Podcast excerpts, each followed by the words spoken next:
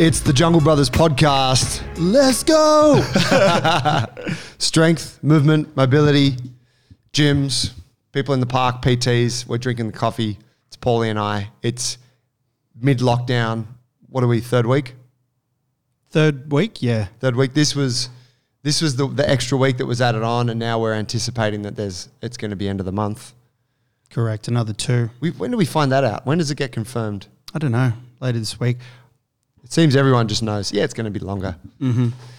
But we're here. It's the two of us. Uh, it was a horrible rainy day, but now the sun's come come out. Um, Paul and I have just been having to catch up because we don't actually get to catch up as much as we'd like to, or you know, or we used to. Because uh, I mean, we're not working side to side in the gym anymore. Mm-hmm. But uh, now that the lockdown is on, we're not at the gym as much anymore. It's kind of all happening remotely, isn't it? Correct, Amundo. But they can't hold us back. They can't stop us. We'll always get drawn back together. Tell me what's happening um, on your end with the gym stuff. I know that there's changes going on sort of all the time. What's the latest? Uh, yeah, we uh, we're just continuing to do um, you know what our mission is, which is building strong people, building a confident and uh, adaptable community here, providing that space for that community. We're doing that thing. So you know, as the changes come in, we just change with them. Uh, we've got our Zoom classes happening. We've got our coaches out there talking to all the members, trying to basically um, meet them at whatever their needs are. Um, we've got an online program coming out uh, for the members only to follow along uh, to bridge, you know, any training gaps. We just basically want to keep people in their routine and moving. We know that it might not be a time where we're making, you know, huge gains necessarily, but we all know, you know, in this shitty time, we've got to stay um, connected with people. So, and we want to keep moving just for health and for mental health as well. So, we're just providing the thing. It's cool. Yeah, it's it's not. Uh, I I share that view. It's not really. I'm not really concerned about making gains in my training. Mm. I'm just uh, kind of like it is one time where I'm like happy to be maintaining what I got.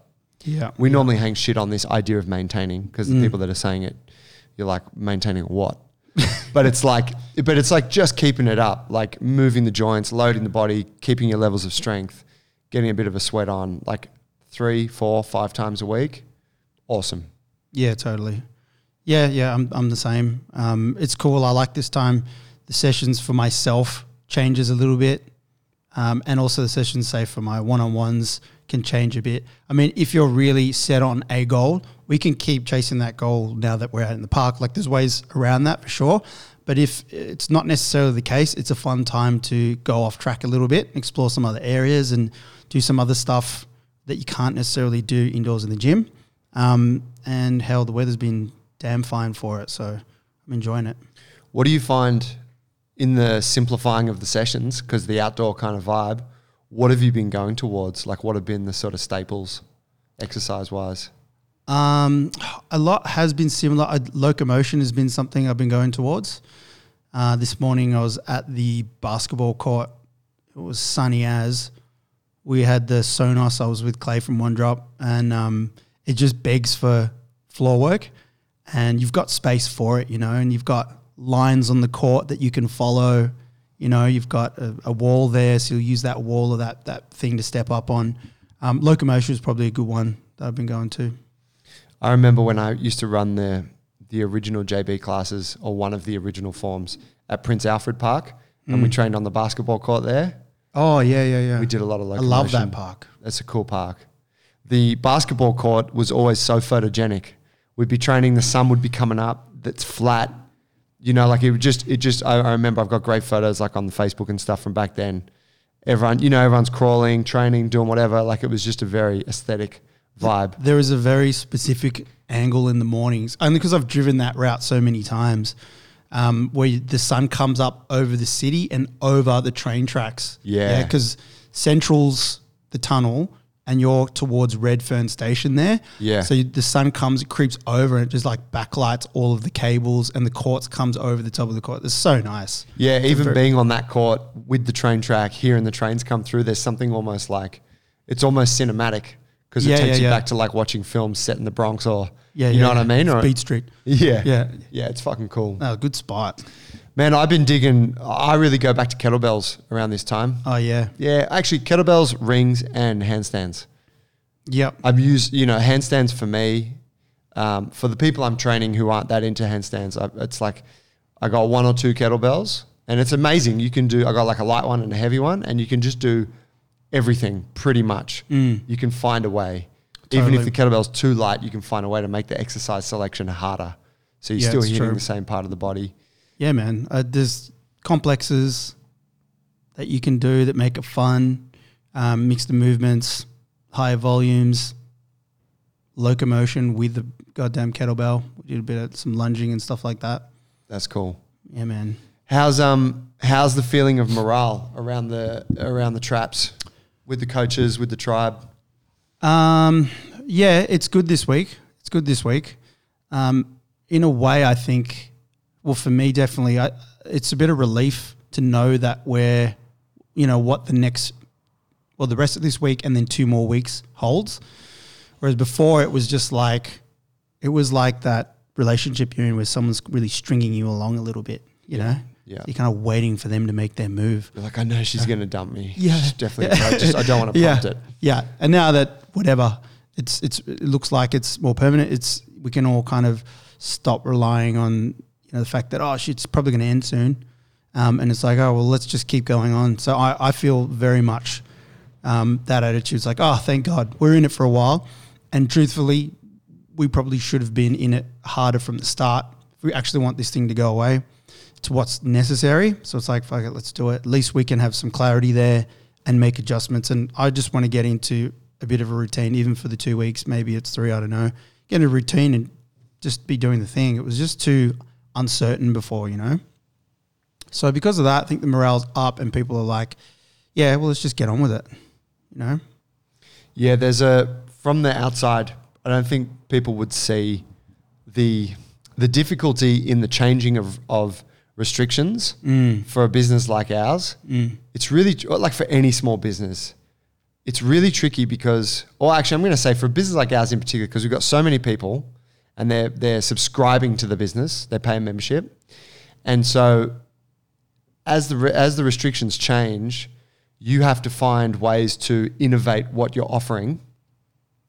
But to communicate that means emails, social media, Facebook posts, phone calls, text messages on an ongoing basis. Mm. So there's like this lag in bringing people up to speed with, hey, now we're doing small groups in the park. It's only nine people. Like here are the the session times, blah blah. And then seven days later, when maybe you finally started to get that message across, they're like, restrictions are changed, no more small groups, it's all online. And then you're like, okay, guys, new deal. Like, I, I, I mean, you know, I was last time it happened, I was in there with you helping with the email, like, you know, doing the thing.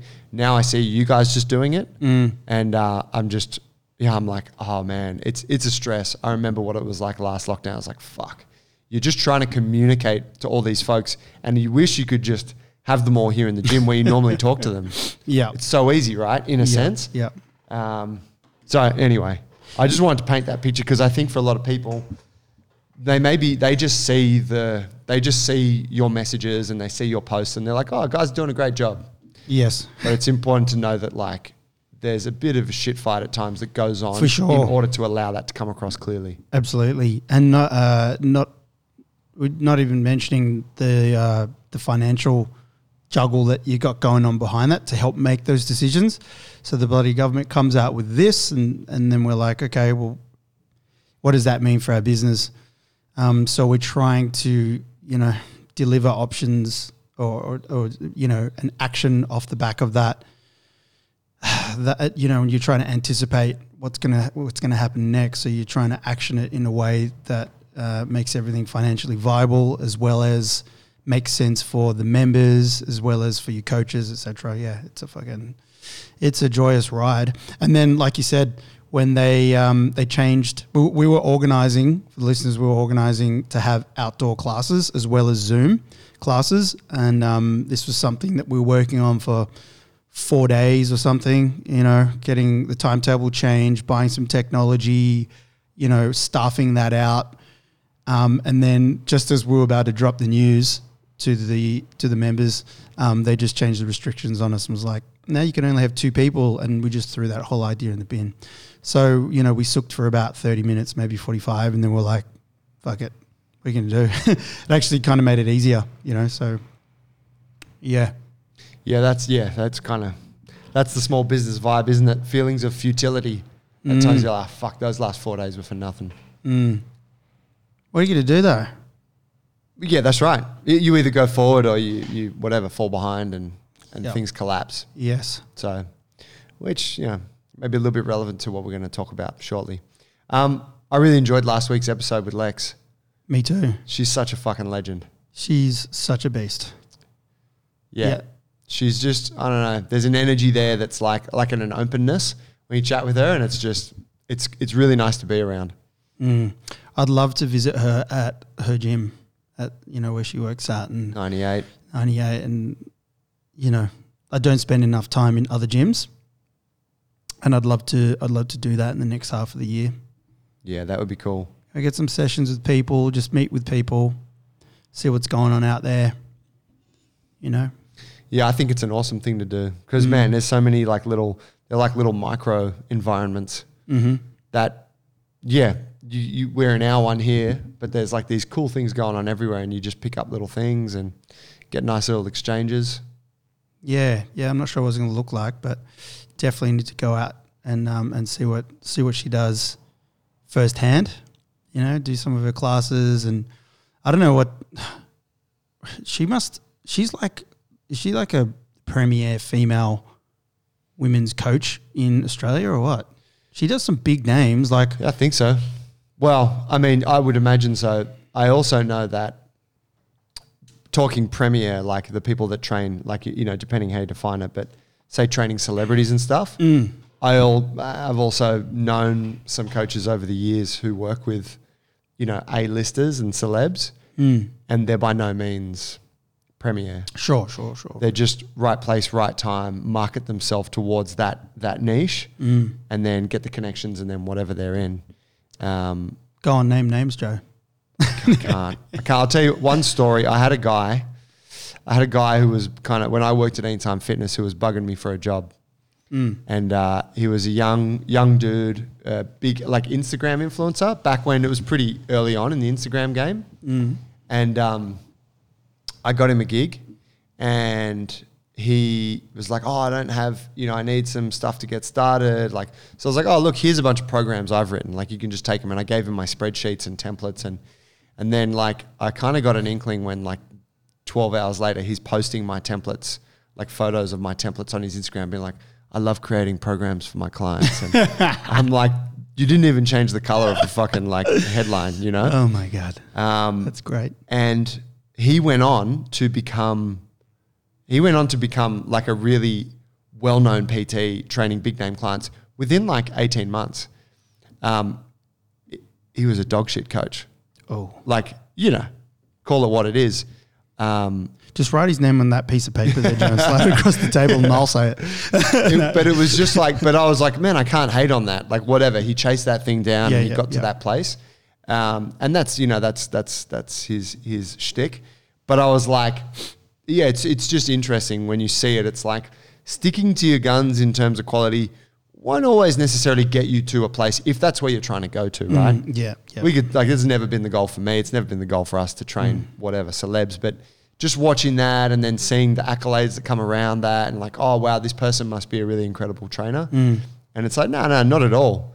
Um, you could find more incredible trainers like in most other gyms, pretty Yeah. much every gym. yeah, Um, you know, which I don't know, just goes. It speaks somewhat to quality within the fitness industry. I think. I asked that because um, about Lex because I thought, oh man, I, I was sitting there thinking I would love her to PT Tash.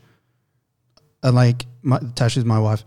Um, she is logistically like we're on the other ends of Sydney, but it'd be so cool. I'd love her to see Tash, you know, once a week or something somehow down the line. So I'm like, so books full is really hard to get with Lex because that would be so cool, man. Dude, that would be yeah. I, I hear. Because I I think She'd be a she- great mentor, kind of. yeah, because she's isn't just one of she isn't one of those coaches that you're talking about that you know, whatever coaches A listers, but his dog shit because uh, she's quality. No. She knows her shit. She's studied all these years and continues to to to evolve, and and then she's got that that wisdom, um, and that eye and stuff that you know I can only see from the conversations that we have. i but yeah, that would be awesome. Yeah, she's definitely on the good end of the spectrum. Hell yeah, That Hell would be cool. Yep, Mate, hit her up. hit her up. Book a couple sessions. That's all it takes. Yeah, man.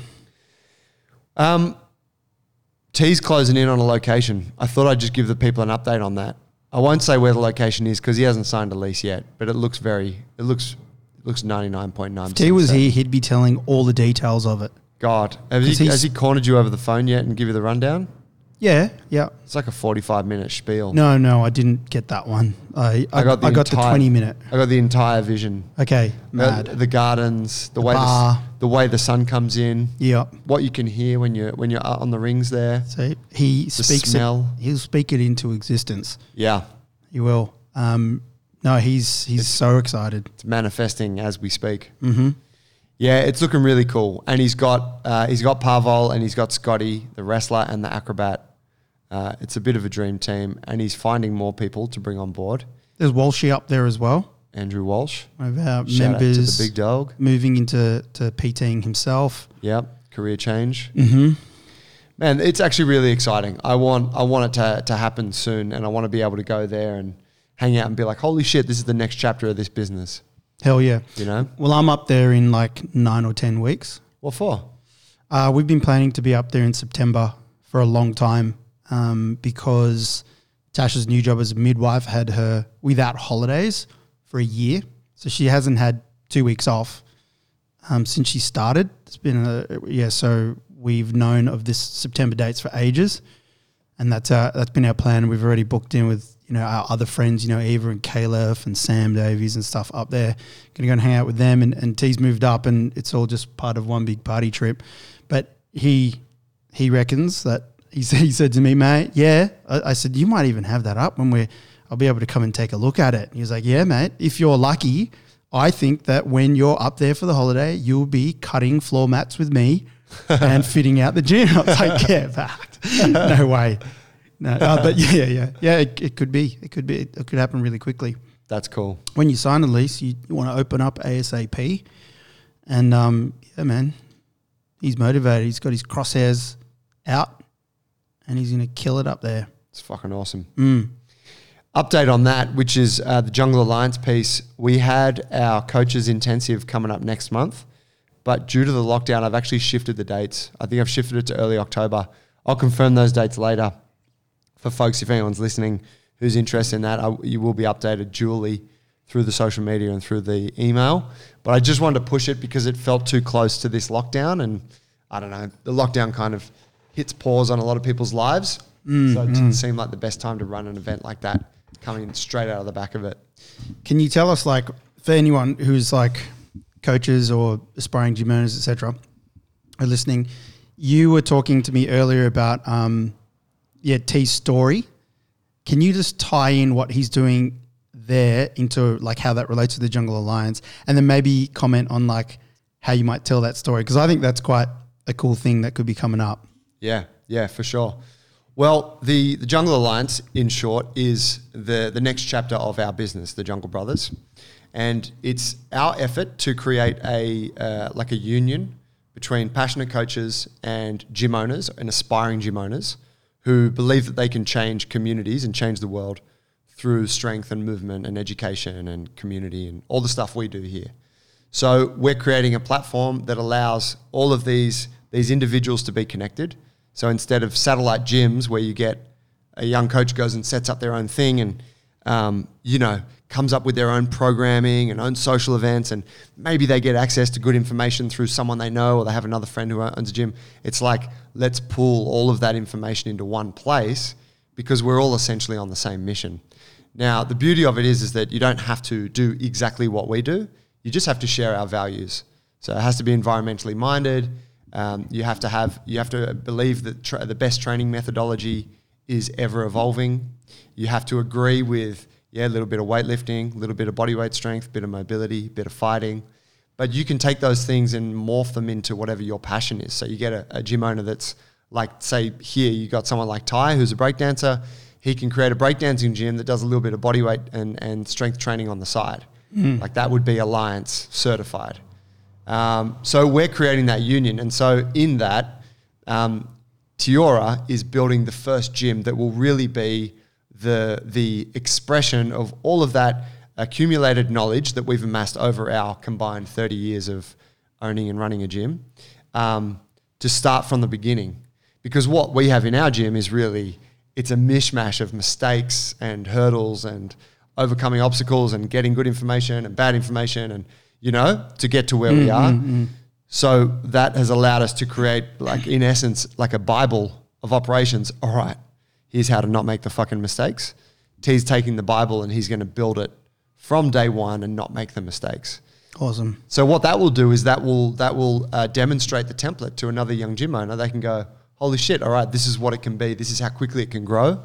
This is how fast it can be for a gym to get from a point of opening its doors to a point of breaking even to a point of the coach making a healthy income to a, a healthy community here of individuals who are um, becoming strong and mobile and having a great time doing it. Um, that's that's what his will be for the alliance. So as he's building that, we're building out this platform, which has a piece of software connected to it. The gyms operate; they use the piece of software, and so it's pretty simple to become a part of all that. If you're like that alliance sounds fucking cool, I want in. There's two things you have to do. The first thing is you complete our coaches course, and that's simply come in for two days, learn everything that we believe it takes to become a world class coach and learn what it takes to run a successful fitness business. And at that point, we're talking about from a sort of a PT perspective. Right? So in, it's like this: how you build your business, how you do your marketing, sales, programming. All right, let's talk about leadership, community, presentation, all that stuff. It's all wrapped up into two days. Once you've completed that course, the second step is to then apply to join the alliance. And to apply to join is simple. All you got to do is submit uh, a presentation to us, either by video or essay, and you're going to tell us why you think you're a good fit for it and why you think um, you could be an asset to the alliance and what your dreams are in fitness and how you think that you're the kind of person that could one day lead your own fitness community. And then we go, we go, yeah, cool, you're in or you're not, right? Like it's it's like obviously like our gym, we only want the right people to be a part of that, and the right people only want to be a part of it as well. Like it's Yeah, yeah, yeah. for them and for us. Um, and that's it. And once you're in, the the platform provides education. It provides um, it provides programming. It provides all of the information you need to go through the different stages of the timeline. So maybe you're a young PT just starting out. It's going to help you get to the point where you got your 10 first clients. Maybe you got a handful of clients already, but you're looking to get to a point where you can run some small groups. It'll take you there. Maybe you've done, done the PT thing really well and you want to open a gym. So it's like, all right, here's the education for that.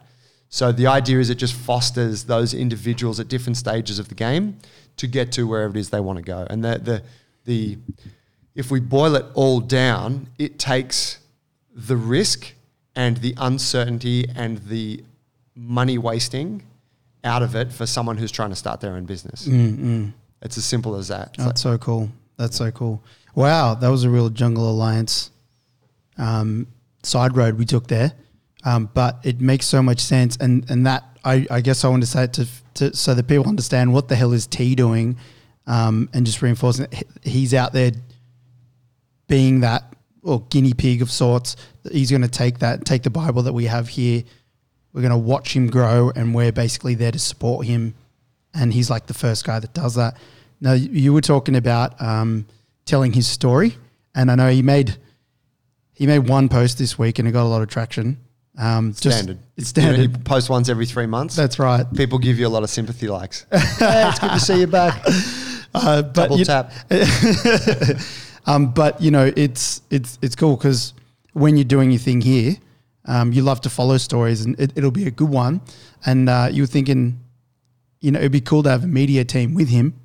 You know, how do we how do we get in on this little this little build of this gym along with him, like the aspiring gym owner? How are you gonna how you gonna do that? Because he's terrible at Yeah. at doing it. Well, I mean, yeah. So for all of his, like, he's not, he's just not an avid social media user. Yeah. He's always It's there looking at shit. Yeah. But he's not posting a lot. So yeah, he did make a post this week about him and the two coaches, Scotty and Parvol, and what they're doing.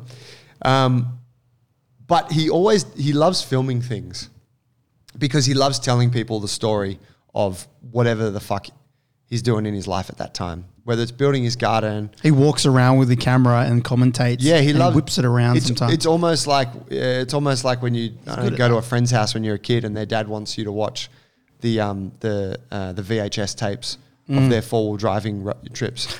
You know, and you're like, what the fuck are we watching this for? Kids out there but- are like VHS. What's the- video guys. Um, but so uh, I had a friend in primary school, and I stayed at his house on a Friday night. And uh, you know, it's like normally you just play or whatever, and then you go to bed. And and then he's like, and his dad's like, "Get ready, kids. After dinner, we're watching the four wheel drive videos." You're kidding me? And I'm like, "What?" like this was my family. Like, four wheel driving was never a thing, obviously. And uh, I'm like, "What do you mean?" And I said to my mate, and his sister had a friend staying over as well. And uh, he's like, "Oh, like Dad films all of our four wheel drive. Like he's got a camera mounted in the front of the car. This is in the '90s. wow. Got a camera mounted in the front of the car, and we go four wheel driving, and he films it, and we watch it. And I'm like, "Do we have to watch it?" and he's like, "Yes." And I just remember sitting on the couch watching this fucking car go up and down along these dirt roads, shaking. I'm just like, "This fucking sucks." I'm never having a play date with you again. yeah. Uh, no, Greg, never again. mate. What a Um, legend that dad, by the way. Yeah, zero fucks given. Yeah, I'll probably, it'll exactly. probably be like me what, making Leo's mates watch my fucking blue belt competition matches on YouTube. this is when I was a killer on the mats. Check this shit out. Look at where I submitted this guy. Oh, watch this, watch this. Anyways, Oh, um, but yeah, so so T T loves filming things, and so what I'm thinking is whatever say a month from now you know when like he's going to be building it's going to take a little while but i'm going to i'm going to get up there. Mm. And i'm going to try and capture a bunch of footage with him. Mm. Like a bit of interview stuff and a bit of footage of the build and whatever's going on while, while i can. Mm. And then i'm going to try and tell that story using the combination of interview footage and chatting um, with him as well as the old footage that he's shot over the months weeks Can be done. but yeah, I think it can be done. I, I you know, I'm I'm trying to turn myself into a bit of a content creator in that regard because I do think the story is really entertaining and really informative. Hell yeah. I think like us talking about stuff here in our gym, like if if you're also running your own gym or you're thinking about it, I think it's really nice to just be on the ground level with that as it's happening, so you can pick up these little nuggets of um, Yes. wisdom and exposure and understanding. So that's my goal: is to try and tell that story and create a YouTube channel around it. Dude, I can't wait. I mean, and featured on that, uh, like I've spoken to you about, would be you and what you guys are doing here, like all of it, because it's Oh, all we're working rel- really hard. It's all relevant. yeah, flat chat, Flat chat. pallet of beers over here. um, but it's all relevant stuff to people who are trying to do the fitness game. Yeah, I don't know if anyone has the Oh, fuck. I'm sure someone has. We just haven't seen it. Someone's got a YouTube channel for their own gym. I'm sure. Uh, I think I've seen some of the MMA gyms definitely do. I mean, they got heaps of characters there at MMA gyms with lots of camaraderie. So pretty funny. Um, yeah. Yeah, it's the, the content world's funny, right? If you if you I think if you have an inclination towards it and you just do it, it becomes a thing, it's a thing. Mm, but it's it can be hard, right? For us, you're so busy. The idea of like, hey, let's make a little video and then one of us can edit it and post it on YouTube. It's like, who's got time for that? Yeah. But now, like, well, no, this is important. This is a story to tell, Yes. and that's that's uh, for me. That's a real um, part. I'm passionate with the alliance idea because what we're talking about now speaks to this thing, which is what you do as a small gym owner inside your four walls will never be known by anyone except you, you and your members. Mm. And I think for a lot of gyms out there, gym owners that we know who are doing incredible things, it is um, it's not good enough that other people don't know about it. Like it, the fact that your message is not inspiring people on other sides of the world or um, other gym owners, you know, in your community, other trainers, giving them like letting them see what you're doing and, and influencing the movement of fitness. I think like like it, your what you're doing needs to be leveraged in that way because it's it's special and it's unique.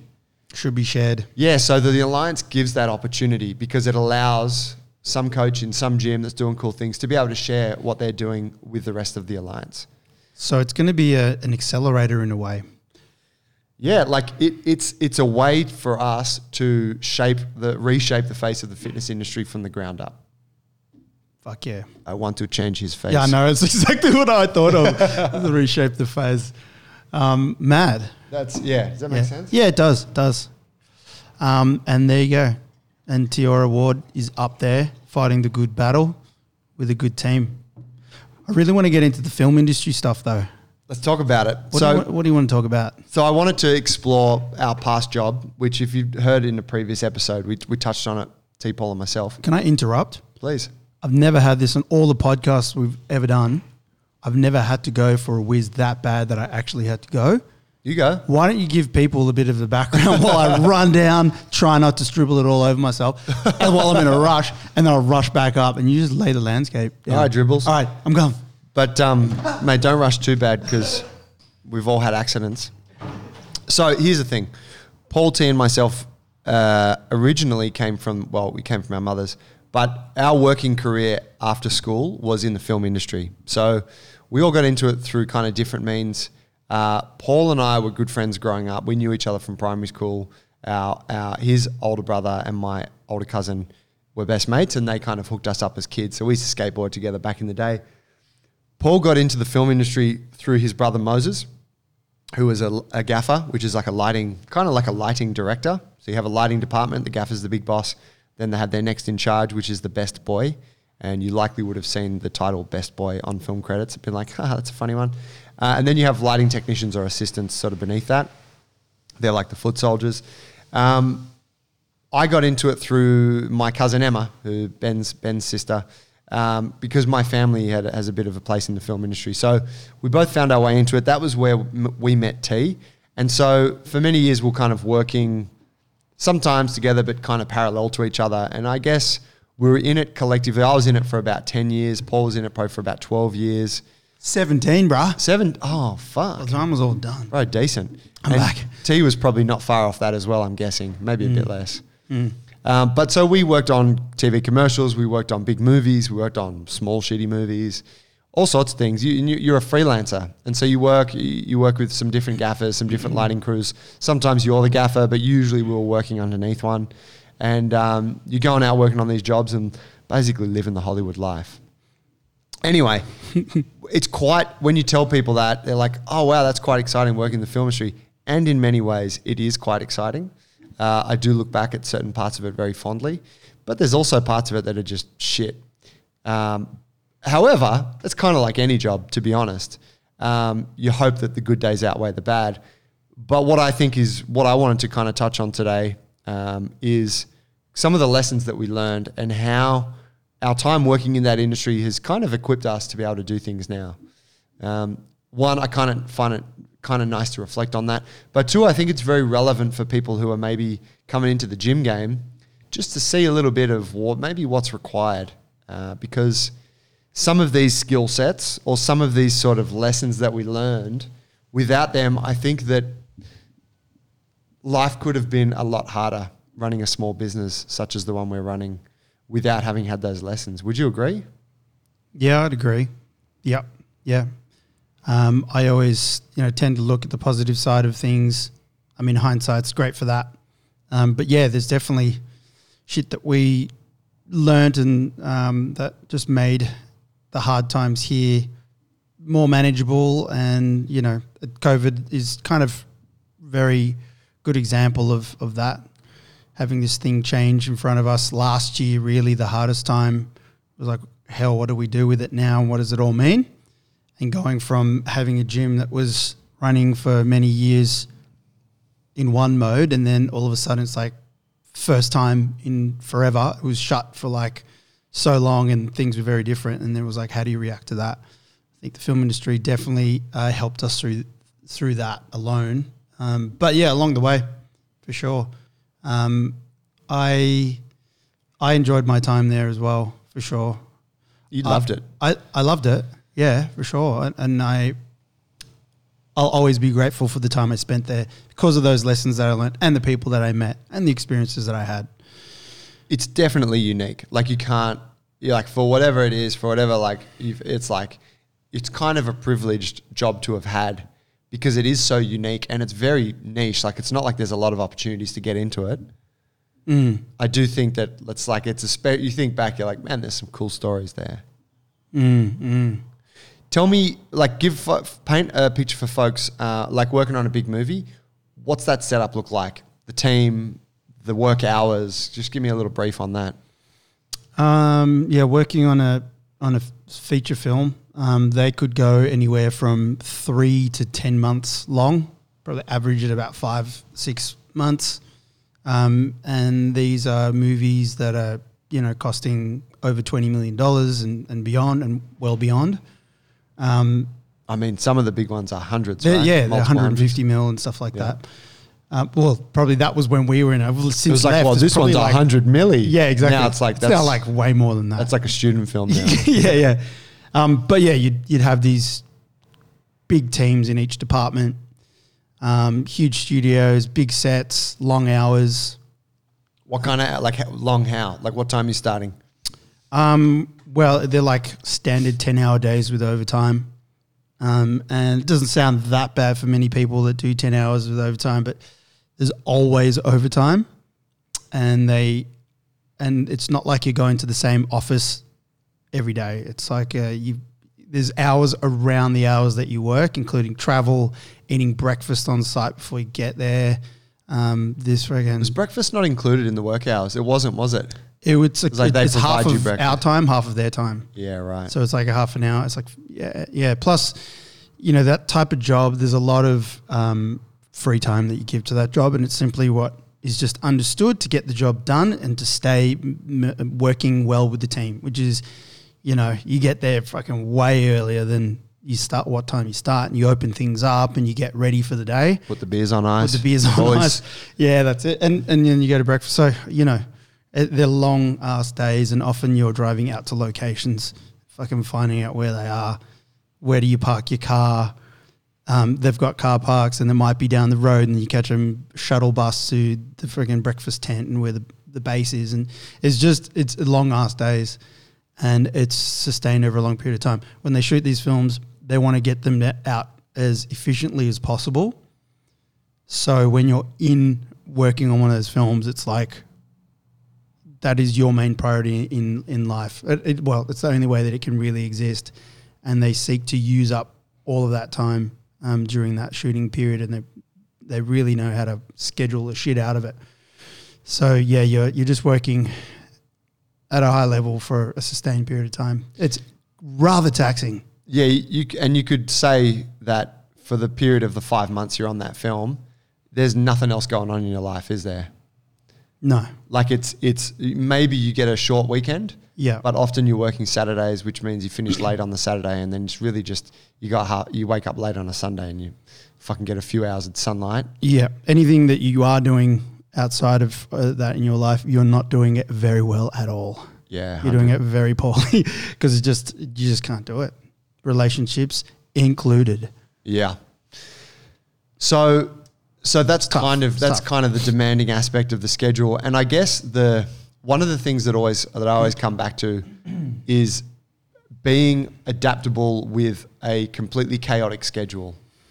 Like I know for me, like I did my taxes recently, and my my accountant's like, so you know what? Uh, what's you know like where are you at right now? Like what's the setup? I'm like, oh well, I'm doing a bit of PT, and then I you know the gym was paying me for this period, but it's not anymore. But I got this other thing going on, and and it's like it, it fucking changes every six months because my mm. schedule is different every six months. If I go back like 18 months ago, mm-hmm. I was coaching here like mornings. If I go back, you know, six months before, I was coaching nights. Like it's there's this there's this dynamic nature to like how our days operate, and I mm-hmm. know like it's it's been it's done it's it's in a, a stage of um, being dynamic again. Say with T and I no longer being employees of the gym, and you've mm-hmm. taken the helm, mm. but then it's it's changed again with COVID, right? Like every time these things change, your schedule gets thrown into disarray. And I think for a lot of people working other jobs that are a little bit more consistent and a bit more standard, they don't really have that. It's like you start at nine, you finish at five, or whatever. Start at six, finish at fucking four. Um, I don't really think about it though, because from all those years in the film industry, excuse me, just belching, from all those years in the film industry, our schedules were so all over the place. Like you're at the whim of whatever the schedule is and wherever the location is, and you're just like changing the times that you get up and go to sleep. It, it was never solid. No, it wasn't. Um, and when I think about it, it's so funny how you always think of, you always dream the grass is always greener. Oh, it'd be so good to have a nine to five. Oh yeah, nice, just go to the same place all the time, know where you're at next year, next next week, next month, and stuff like that. I mean, you still feel that? I still feel that. Still feel that a bit. I mean, this for me is is amazing coming to the same place all the time, being This is the gym. the, this is the closest it's been in a long time for all of us, isn't it? Yeah, yeah, for sure. Um, you know, it, it also comes down to I think like is it personality types? Is that the you know, or the way you're brought up or the way that you kind of operate as a person in you, in terms of like some people can handle a, a chaotic schedule better than others. Maybe they grew up in a more chaotic kind of uh, environment and they're used to that sort of thing. You know, some people just can't keep still. They don't want to be in an office. Like they know that inherently from the beginning. Oh, T could not be in an office. T could not be in an office. Um, but uh, yeah, yeah, I, I guess But I think, I mean, you're right. I do think that upbringing has a part to do with that. But I think like if you can make it, if you can make it through the film industry as a freelancer with just being at the whim of the work yes, and adapting your life around that, Yeah. I, I think that it that just conditions you to just be able to handle whatever.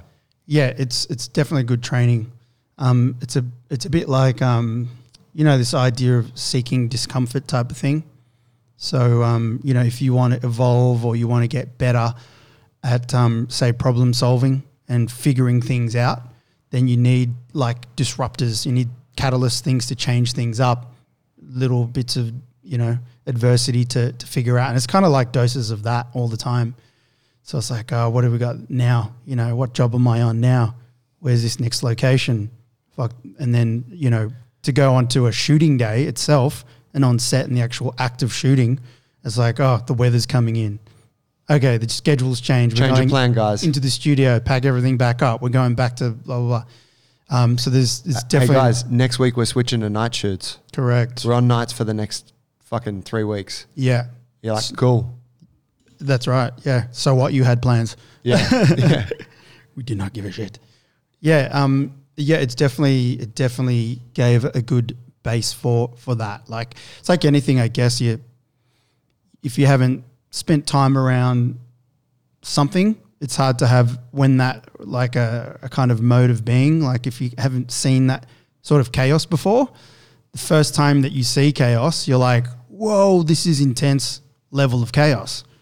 Um, but if you've had an exposure to it, and you've learned how to deal with it, then you know when chaos comes around again, you're like, I know what this is. I recognize this. Um, it's not as bad. I've seen worse, and um, you know this is how how you deal with it. Yeah, I mean, I, I think, well, where's the relevance in operating a gym? Mm. I, I think to your situation, where it's like you're the head guy here, you're the you're the boss, you're the leader, and whatever's happening, you have to you have to fill the gap. So say say right now you coach, uh, you do sort of more PT in the mornings then you coach classes in the evenings. Mm-hmm. But say something fucks out in the mornings and you lose your co- your best coach, and you're like, "All right, I got to take the morning sessions. Mm. It's like, okay, cool. From next week or from tomorrow, I'm covering mornings. I've made, I've called all my PT people. I've shifted them. My sleep hours are now changing.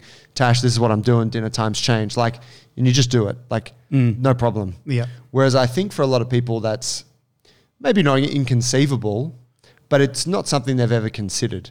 Yes. And I think when you're coming into a small business, i.e., you want to run a gym, you have to be ready to be able to make those changes and not whinge about it. yeah, that's true. Because your coaches can tell you, sorry, I can't, I can't do those classes anymore for whatever reason. Mm. And you have to be able to go, hey man, no worries, I got it covered. I'll cover it from tomorrow. Yeah, that's that's absolutely true what you said, and I can't. I'm thinking, what? Why is it that I would react like that, whereas someone wouldn't react like that? Um, like I would be first take uh, up arms, say, to get that to keep delivering on that level. But um, say you know, there's the option where someone might go, "I will just have to cancel those classes." and we're just going to cancel. Like, where where's that mentality? There's a big difference between the two. Well, there is. I mean, I think obviously as the leader of this of this organization, the mission of the organization is the most important thing. well, that's that's why I was kind of getting to, which is, um, ha- like say having a, a, greater purpose or a larger mission or having a goal set. You know, because I I having that in mind, as you was mentioning that, I was thinking, why would I do that when I know like the option there is to, to cancel things and you know, and people might take that road, you know, to take the easy way out for any si- shitty situation or, or, or Yeah, change sh- that comes up. gyms. Yeah, but um, yeah. Immediately, I thought it's probably because I know there's a bigger goal, and it's like there's no way this is going to be that way because we've got other things to achieve, or I've got you know personally, I've got you know I, I want to continue this gym growing and delivering that service and getting the coaches upskilled and having that attitude too, and you know realizing everything that we want to do with Jungle Alliance and stuff. So, um, yeah, I think You- that helps. Yeah, I mean, it's uh, you would say like it just doesn't even enter your mind, does it? It's Mm. like no, no, no. The show goes on. Cool. What do I need to do? The show goes on. That's kind of a good way of putting it because that's also relevant to the, the film industry stuff. The show must go on. Dude, I think back to one one pivotal moment in the film industry, uh, which was it was on a job we are on together. So we were working in New Zealand. We were on Chronicles of Narnia, The Lion, the Witch, and the Wardrobe. We'd been shooting for I don't know a good few months, and we had we were shooting down in Christ uh, Christchurch. What were we? We were like ninety minutes out of town or two hours out of town, shooting on this mountaintop. And we spoke about this on the last episode. Um, that the mountain was we had to the whole crew that was shooting up there had to get helicoptered from the base camp. So it took us two hours to drive from from our accommodation to the base camp. Then you have you had your breakfast and then you get in lines and they had two or three helicopters that were ferrying like groups of six or eight or whatever up to the mountaintop. Arthur's Pass. Arthur's. Pass. Yeah. Amazing fucking place, right? Mm. Like unbelievable. And obviously a logistical nightmare. So leading up to that shoot, and we were up there for what, maybe a few weeks or something or a month. Mm. It was a good stint. Mm-hmm. The there was obviously a lot of preparation in terms of what equipment had to go up there. And I remember we were we had to get all of the equipment helicoptered up there, and we had a couple of shipping containers helicoptered up there full of, full of equipment in preparation for us coming to shoot there.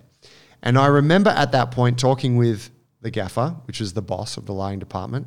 Don't need to name names. Shout out Scrawny. and and um, he was like, "Oh, mate, this location, like, there's no way we're taking anything above a 6K up there. And a 6K is like, uh, you know, a, a medium-sized lamp for us, isn't it? Yeah.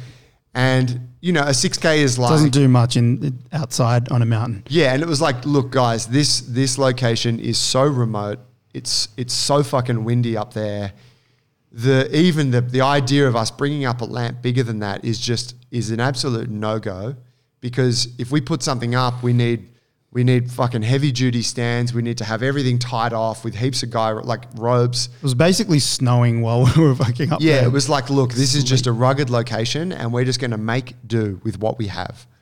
And it was like, oh, beautiful. Like we got a limited package, lightweight stuff. You know, not everyone's going up there. Just just the essential shooting crew.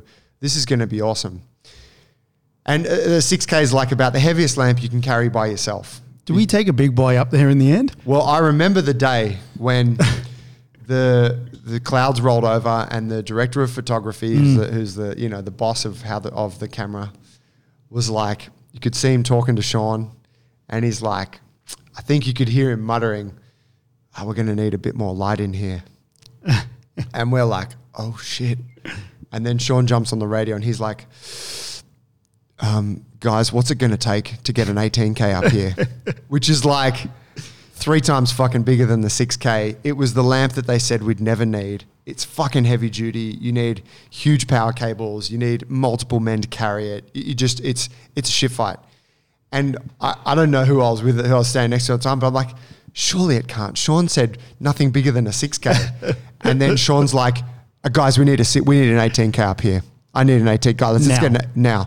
And That I, urgency and I in his think, voice. Yeah, and I think the best boy's like, ah, Sean, like that's gonna take, like we're gonna need the helicopter, like that's gonna take some time. And Sean's response was, "We need a fucking 18k up here, or we're dead." and I was like, "Damn, that's a fucking leadership call if ever I heard one. We need an 18k, or we're dead." And it was like, get a fuck. And then it's like, and then it's literally like the whole crew is like, guys, we're waiting on the lighting up crew the here. we're waiting on the lighting crew. We're, they're just bringing up some lamps. Okay, hold shooting until we can get it. And it's just Oh like God. fucking battle stations it's on. And I was just like, holy shit. Sean just like, he just broke in half to the whim of the director of photography. Yes. Like, and I mean, whatever, fair enough. But that it was, their first film together, and he didn't know him that well. And Oh yeah, Yeah. And he was a big was- time. That was Don McAlpine, right? Yes. He was like world famous cinematographer. It's like mate, the guy shot White Man Can't Jump. I mean, White Man Can't Jump I'm pretty sure. and Predator. And Predator. He, yeah. he did some shit. Aussie guy. But it was just like it was just we we we're the foot soldiers and our leader has just like um, keeled over, and um, it's it's a, it's couldn't say no. situation of the show must go on at whatever cost. Make it happen. So what did we do? You got a better memory than I do. I think Penny organized it. Penny, Penny Aku. mate, he organised everything. It was like, on that ah, trip. because Penny had Him the and Mo. rig. So it's like, ah, we get to pack the thing and fucking sling it to a helicopter and fly it up here. We'll make it happen and whatever. I mean, it's amazing, right? What fucking trucks. what a what a team of what a team of like motivated diehard foot soldiers can do mm. when the leader says this is what ha- has to happen. I think prior to that call, we would have said no, it's impossible. You can't have an 18K. It's too windy. It's too treacherous. Mm. And fucking 30 minutes later, we got one and we made it work. Yeah. yeah. So it's just it's that it's that thing of like you can do the impossible. Mm. What was what was seemingly absolutely out of the realm of reality is now happening. God, that's a it's a good story. Th- that type of stuff, um, I probably like uh, those type of scenarios where you couldn't something couldn't happen, but then happened. Probably happened a thousand times in the t- you know during the that that time. But I, you know, it's hard to recall because it, it does happen. You know, you fucking put a lamp over water, and you couldn't imagine that happening but it's like, yeah, just get the guys, build the decks, get the crane, put the power in, get an electrician, ground it out, do all the safety. They just they just do it. Yeah, Fucking get it done. you just do it. Um, yeah, and and you know, yeah, it's it's incredible. That was taking me back. I remember when Penny, we had the hundred k. So we were talking about six eighteen with the hundred k soft suns. which was the biggest lamp I've ever laid my eyes on. Have you ever seen anything bigger than that? Um, well, yeah, I think that would be the biggest, the biggest physically. It was a shit design, by It's the a way. hundred thousand watts. Yeah, The globe was eight foot long. But it, you know, didn't actually required- put that much out. Like it, No, it it, did, it did, but it wasn't the best design because the what it was housed in was fucking like a tank. It was pretty shitty, and it wasn't.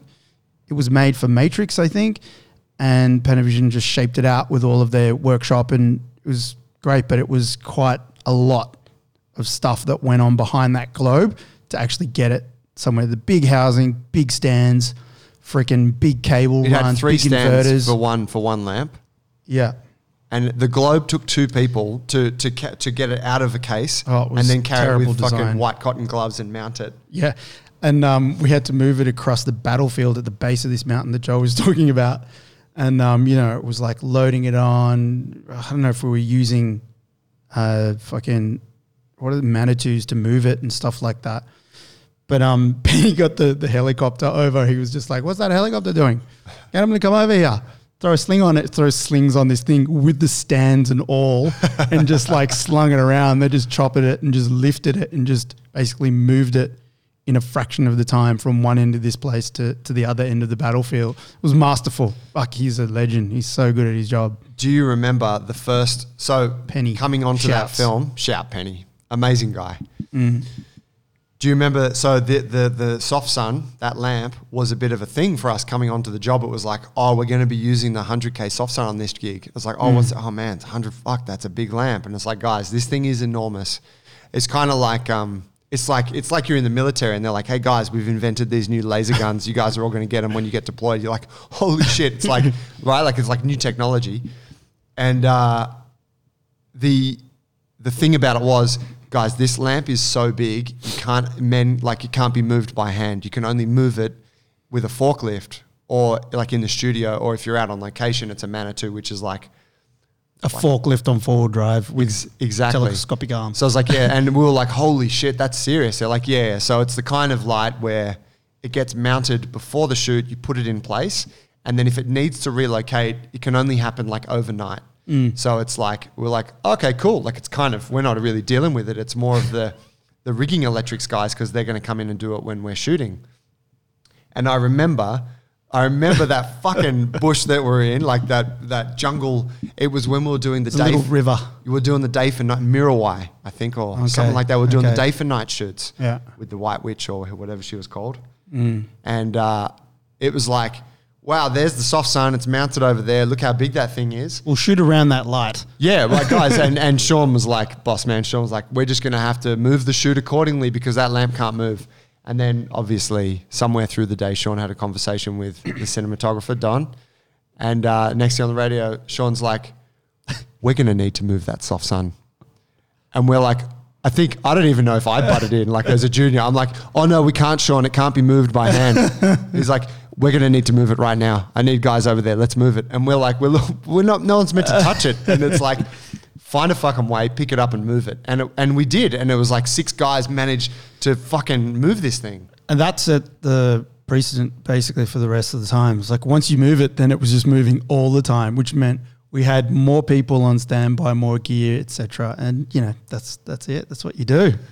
That's the point. You're So- trying to make fucking, I mean, you know, like, throw bodies and money at it. Yeah, and backs. like vertebra, like vertebra was sacrificed. As a young man in that game, I'm like, yeah, I sacrificed discs in Yes. order to in order to fucking impress. and Cartilage was get the- ground yeah. dust. But bringing that back to what we do now, mm. I think there's really something in that that was that was hyper valuable for us, which is like you come to an obstacle that is seemingly insurmountable, and then it only takes one team member to go, "No, we can do it," and you're like, "Oh fuck, okay, we can do it."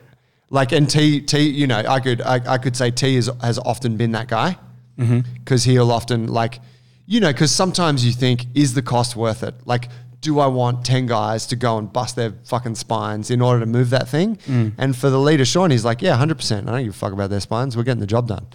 And it's like I think back to like when we when we moved into this gym location, and there's like the the cleanup that we did. Oh, God. You think about that couple of weeks, and you're like, man, some of that shit was ridiculous. Where you're driving a forklift, I'm in the bucket of the forklift. We got fucking spray suits on like Breaking Bad meth producers, and we're spraying, we're spray painting the walls like with fucking like an air compressor. Yeah, like just you're like, how did this shit end up happening? But it's like, wow, it got us to where it is. Mm. So I don't know. I, I, I mean, maybe those tasks are not immediately as insurmountable, but there is an element of, oh, can I be bothered Yes, to do yeah. this? Do I really have the energy? Yeah. And it only takes one person to go, well, you have to. And then you're like, oh, I got the energy. Yeah, and um, I guess for owning a gym, like if you don't know what it's like, uh, it's like a small business. For any any small business, it's like you have limited resources, uh, including limited people, um, and you've got many hats to wear, and you've got many things to look after, and at any ta- ta- day or part of the process of building a business or running it, something just can go wrong, and and it often does, or or something just changes, and it often does in the build, you know, you got to save money. You got to do what you can. Yeah, we're painting this back wall. We've got to do it now. We didn't foresee that happening, but if we don't paint it now, it's near impossible more costly later. So we're staying back late. We're gonna we're gonna ring up a painter friend of ours and get him to come and help us figure out how the best way is to do it. He's gonna teach us how to do it, and then we're gonna go off and he's gonna check in on us, and we're gonna do it ourselves. And, and yeah, it's uh, and then it comes down to you know when you're running the gym itself, like you said, if something happens to a coach, you know your your service and your products it's still got to go out, and the show must go on. You just have to find a way to do it. Um, and small business isn't easy, and it's not for everyone. Um, but you have to possess that ability to roll with the punches, or you need to adapt to that and learn how to roll with the punches. And it's a very never say die attitude when you're starting up for sure. Because if you, if you know, if you lay down when the first bit of adversity comes at you, then you're just, just not going to make it. No, you're you never never going to make it. Mm. And I mean, that's the I, I often think that there's also a bit of a there's also a bit of a, a an expiry date on that. Mm. Like you think about say the COVID thing and the lockdown and this need to come up with solutions to you know newly imposed problems. If you'd been in the game for 30 years and you're kind of coming to the end of your tether a bit and the government's like, hey, you got to shut your gym and everyone's doing the online thing and parks and whatever, you'd be like, I'm, uh, fuck this, I'm out. Like it Mm. would be very, it, you know, potentially be very hard to get the energy up at that point. Mm. There is like a, yeah, maybe expiry date's not the right way to put it, but it's not the case that you're necessarily always going to have that tenacity and drive to go, all right, I can overcome this. Because Mm. sometimes the juice is not worth the squeeze. Mm. Yep. And uh, I guess if I circle back to the idea of having, uh, you know, your goals in place and your purpose in place and being aware of that, that helps for you to make that decision about the squeeze. Because sometimes, like for instance, in that in that story told about the light moving, like the it's the squeeze isn't getting much juice for the person squeezing but it was necessary for the person who was going to drink it. You know, they only needed a little bit, and, and I, I'm, I'm probably explaining that wrong, but like you might have to, like for instance, right now we got to squeeze really hard just to maintain the tribe, you know, and we're not for the effort we're putting in. It's it's just about survival at this point, but it is worth it for us in the long run because we want this place to survive and we want to keep growing beyond these tougher times or these uh, times of lockdown. Um, but if you don't really want to uh, keep going, or you, you know you're not looking to build a greater community with Jungle Alliance and whatnot, maybe you would lie down and just go, ah, you know what, let's not do this anymore. That that first lockdown Can't be bothered. can't be bothered. And yeah, I mean, that's. Take up there's- chess. there's there's uh, there's cannon fodder in that process, isn't there? And not to be um, derogatory about it, but it's like you lean on the coaches through a time like this. You're like, guys, I need you guys to do. I need you guys to be reaching out to the tribe. You know, like everyone's got to push. Like everyone's got to contribute towards getting us through this thing for the sake of the collective, like Mm. for the sake of the organization. Which is Sean going, hey guys, go and dust your discs for me, sacrifice your spines so that the lighting crew doesn't get a bad name and Don's happy. And it's like, all right, we'll do it, you know? But there are times when when you got to lean on your people to make shit happen. Yeah, he was on the up and coming um, at that time, if I think about it, because he was doing yeah that his first big American film was the one before Stealth, Yep. and then he got the call up for this one, and Don McAlpine to have a relationship with him, who had had a relationship with his gaffer for and still, yeah, for how many years? Decades and decades. So it was like ah, opportunity there. So he was there to please. He was never saying no. No, it was all yes. Yeah. that was the noise. That was the noise. Um, Penny Aku. Shouts. Shouts. Such a good guy. Yeah. One of the great characters of the Aussie film industry, at least of my time and exposure to it. Yeah. He's pretty famous, like infamous. Everyone knows him, even if they don't know his name. They're like, oh, that Tongan guy, Yeah, that's right. fucking legend. Peniaku Aku low. Um, Get out of his way. bit in that. What about like the uh, what about like the managing, the managing uh, relationships piece, like being in a team and that whole thing? Because there's a lot of like with the demanding work schedules comes tiredness, comes irritability, and when you're working with other people, like you are in a gym here, Mm. it's easy to let that stuff get on top of you at times, become a bit snappy, let relationships between you, you know, between you and teammates fall apart. Mm. I found in the film industry that was really prevalent, like the need to like not let shit fall apart. And it would, you would have, you know, you would have little run-ins with people, little arguments, but then Mm. you would kind of naturally try and patch it up. Because the show must go on. Show, well, and you got to be working alongside each other, right? That's right. It's a lot harder if you hate each other. Yeah, it is. And you you always seemed particularly good with that. You're a hard kind of shell to crack. Yep. Yeah, I I mean, whatever. I, I dealt with things, I guess, my own way. I'd hold on to things and then I'd lose it. You know, at another time, I'd just be really pissed and take it out some other way. But yeah, it- I was I was very suited to foot soldier, show must go on type of vibe. So I'd always be upbeat and can do, and just making shit happen. I, I enjoy all of those challenges. Um, All had big big dreadlocks, big thick dreadlocks back then, yeah, and it'd just be him in his jeans, always in jeans, For a running long around. time. The dreadlocks just streaming behind you because you're always running to the next thing. And I'd be like, Paul, what are you doing? And you'd be like, Oh, I'm just doing, taking care of that. I'm like, fuck, Paul's always onto something. You're Always always, moving. preempting something. Yep. I was usually sitting down. I'll be like, man, you want to sit down and have a coffee? You're like, no, I'm working, bro. Okay, cool. They call me Jaguar. Uh, Some people call me Jaguar. Really? Jaguar. Jaguar. Because I'd, I'd be running. I'd be running in set with something. Yeah, I was eager to please all the time. you were. Still am. yeah, definitely. That's how I rose to the ranks, bro. True. One of the best. But did you have did you have those did you have blow ups with teammates? Um, uh, did I? I'm sure I did. I remember once going off at JK. Yeah, for sure, I did. Um, you, people have told me I'm passive aggressive, and I tend to agree. Um, I definitely did. I have my own way of getting things done when someone won't do it my way, which is, you know, I'll, I'll often just grab the shit off someone and do it myself Yeah.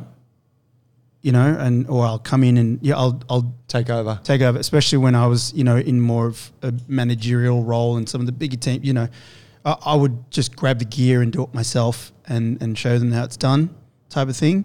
But yeah, you had lots of run-ins, Which and is kind of necessary on a on a job like that that's very time sensitive. yes, It's it's not about us maintaining a group, it's about fucking do it yes, like two minutes ago. yeah, that's right. So uh, there's no there's no meeting or email that goes out. It's just like get it done. Um, but yeah, there's definitely run-ins, and you have to learn to often put those personal differences aside to get the job done, type of thing. Yeah, um, yeah, and it's tough, tough to do. Um, ultimately, it broke a lot of people's relationships, you know, or it, it brings out the worst in people. Any adversity does, but also brings the best out of people, which is the magic thing about being, you know, uh, kind of facing a huge challenge or, or that you have to overcome. Um, so yeah, fucking witnessed lots of blow ups. Um, I don't know if I saw any blues. I probably did, but there's some legendary ones out there where shit got physical. What about me and Russ in Tamworth? You saw that, didn't you? Yeah, I did. Wasn't really a blue It was a blue. It was a it was a drunken scuffle. bear that was swinging for the moon, and you were just sliding underneath like Floyd Mayweather. Around the belly. Wow. Wow. Just pulling my strikes. Could have knocked you out there. Could have knocked you out there. yeah. Fat bastard. That, that that's right. That that's the type of thing that you know these jobs they build up. You get built tension and stuff, and I guess you know Then you're out on the terps. then you're out on the terps, And then it blows up. and then it blows up. Exactly. That's what happened. That was that was an old versus fresh, fresh Yeah. faced new new kid, smart ass. Yeah, there's a bit of that. I got that a few times. I obviously gave off that vibe. cheeky bastard. Still do. Still do. But um, you know, I, I don't wouldn't say that um, we have become experts at any of it, you know, and, and the relationship stuff. But I guess it's experience as well. Like if I think of, you know, uh, it's just experience. You've you've seen those things, so it's therefore more familiar to you, and maybe you have learned bits and pieces, whether you've acknowledged them or not. Yeah, the more you're exposed to stuff like that, you do get better over time. Hopefully, at dealing with it if you reflect on it. Um, yeah. How do you say that? Yeah, I mean, uh, yeah, I guess you're never really experts at, at any of it, but there's a lot of inbuilt or inherent behaviors that you adopt when you're in that setting and you have to maintain relationships and focus on the job at hand that I think is very relevant to what we do now. Perhaps communication's not a big thing there, so it's not like you ever get a chance to really communicate, "Hey man, I've been feeling a bit of, you know, ill will towards you or whatever." Like you never have those chat. We never had those chats back then. That's something that we've adopted more recently now where it's like you you the job is the most important thing and you get through the obstacles and you find solutions for them. And then when the time is right, you you reconvene and you're like, hey man, I need I got a bone to pick with you. I got to tell you, you know. Yeah.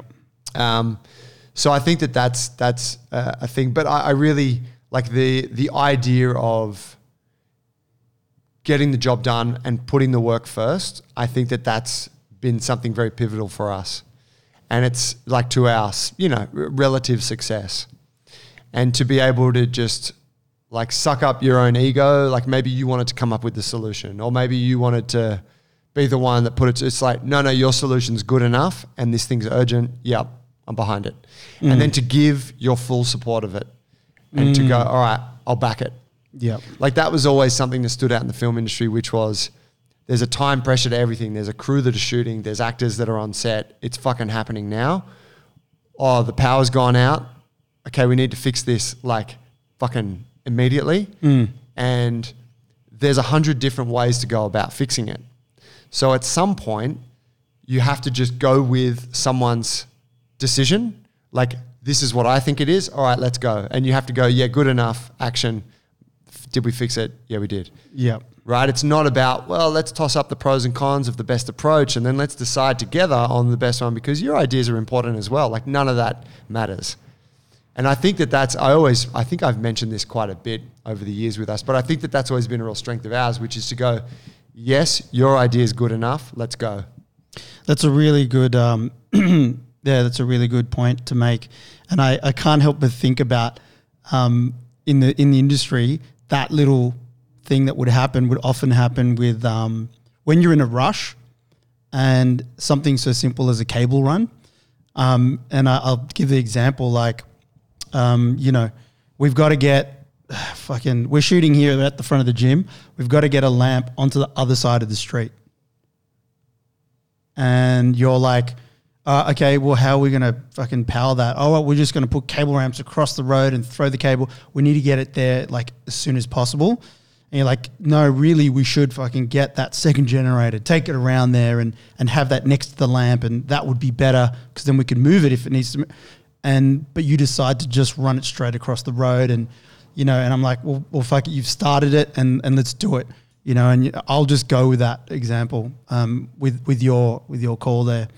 But then um, it becomes evident that it's going to be moving more and more. We don't have any more cables, so it's like, fuck, Joe. Well, look, uh, I can. I can see this is going to happen.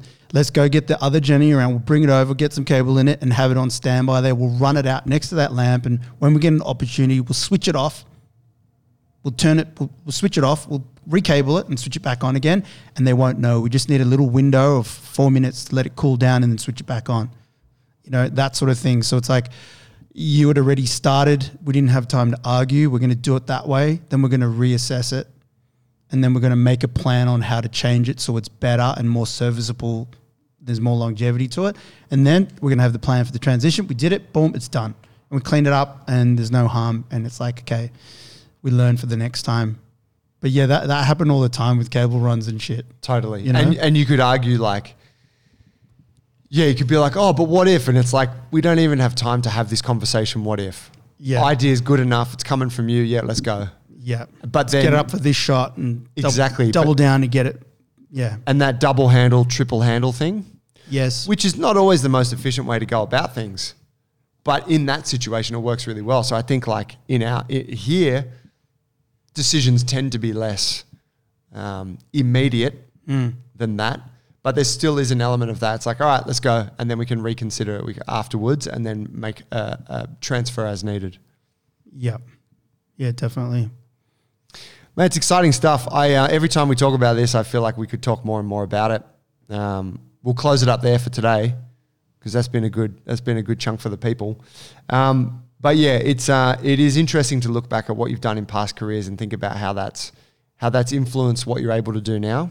Mm. I was actually thinking it'd be cool to do an episode down the track where we talk about other jobs we've had because I know that there's been some other jobs outside of film, small little stints here and there that would be kind of interesting to reflect on and see what they've given us. I've done nothing else but film. What else did I do? Didn't you work at the filler shop? Yeah, I did. About that? Sure, you done some other shit in there somewhere. Yeah. You almost became a cameraman. I also worked at a hostel. Yeah, but yeah, for sure. It's a gig.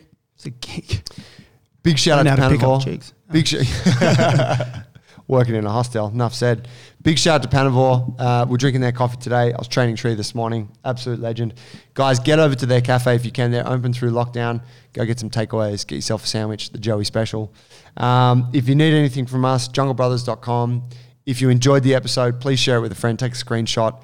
Post it on your IG. Tag us at Jungle Brothers Movement. That's our Instagram account. Uh, we appreciate you helping to support the show. And uh, we hope you guys are holding down well through the lockdown. If you need training solutions, we have over five classes a day going on. So get in touch. It's all happening online.